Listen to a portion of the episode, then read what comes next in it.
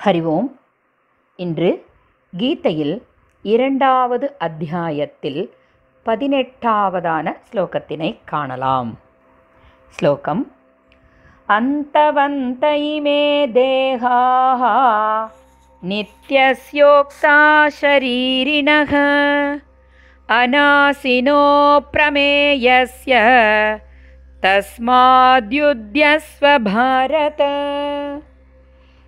अन्तवन्त इमे देहाः नित्यस्योक्ताः शरीरिणः अनासिनोऽप्रमेयस्य तस्माद्युध्यस्व भारत श्लोकस्य अन्वयक्रमम् अनाशिनः अप्रमेयस्य नित्यस्य शरीरिणः इमे தேகாக அந்தவந்தக உக்தாக தஸ்மாத் ஹே பாரத யுத்தியஸ்வ. ஸ்லோகத்தின் பாவார்த்தம். அழிவற்ற அறிவுக்கு புலப்படாத மேலும் நித்தியமான சரீரியின் இந்த உடல்கள் முடிவுள்ளவை என கூறப்படுகின்றன. எனவே ஹே அர்ஜுனா நீ போர் புரிவாயாக. ஸ்லோகத்தின் தாத்பரியம். முந்தைய ஸ்லோகத்தில் சத் என்பதனை விளக்கிய பகவான் இங்கு அசத் என்ற உடல் அழியக்கூடியது என்பதனை அர்ஜுனனிடம் விளக்குகிறார். இந்த உடல் என்பது ஜடப்பொருள். இந்த உடல் என்னும் ஜடப்பொருளானது அழியும் தன்மையை பெற்றவை. அழியாத தன்மை கொண்ட இறையருள் என்னும் ஜீவன் அழியும் தன்மை கொண்ட உடலை எடுத்துக்கொள்கிறது.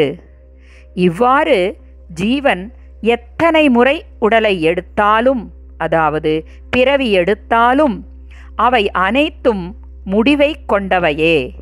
அதாவது பிறந்தது முதல் இந்த உடல் ஒவ்வொரு க்ஷணமும் முடிவை நோக்கியே சென்று கொண்டிருக்கின்றது.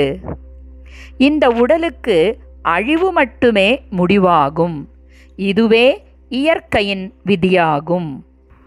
ஆனால் தனி ஒரு உடலில் இருக்கக்கூடிய இறைப்பொருளான ஜீவன் என்பதே உலகத்தில் உள்ள அனைத்து உயிர்களிலும் இந்த பிரபஞ்சம் முழுவதுமாக வியாபித்திருக்கின்றது. அந்த இறைபொருளான ஜீவன் எந்த காலத்திலும் எந்த காரணத்தினாலும் ஒருபொழுதும் சிறிதளவேனும் மாற்றமடையாதது ஆகும். நாசமடையாததும் இல்லாமை என்ற ஒன்றே இங்கு அனாசினக எனப்படுகின்றது. அந்த இறைபொருளான ஜீவன் எந்த ஒரு சான்றுக்கும் எந்த ஒரு எடுத்துக்காட்டுக்கும் அப்பாற்பட்டதாகும். மேலும் அந்த கரணம் இந்திரியங்கள் இவற்றால் உணரப்படாதது. எனவே இங்கு அப்பிரமேயம் எனப்படுகிறது. இந்த இறைப்பொருளான ஜீவன் என்றும் நிலையாக இருந்து கொண்டே இருக்கும் வஸ்து.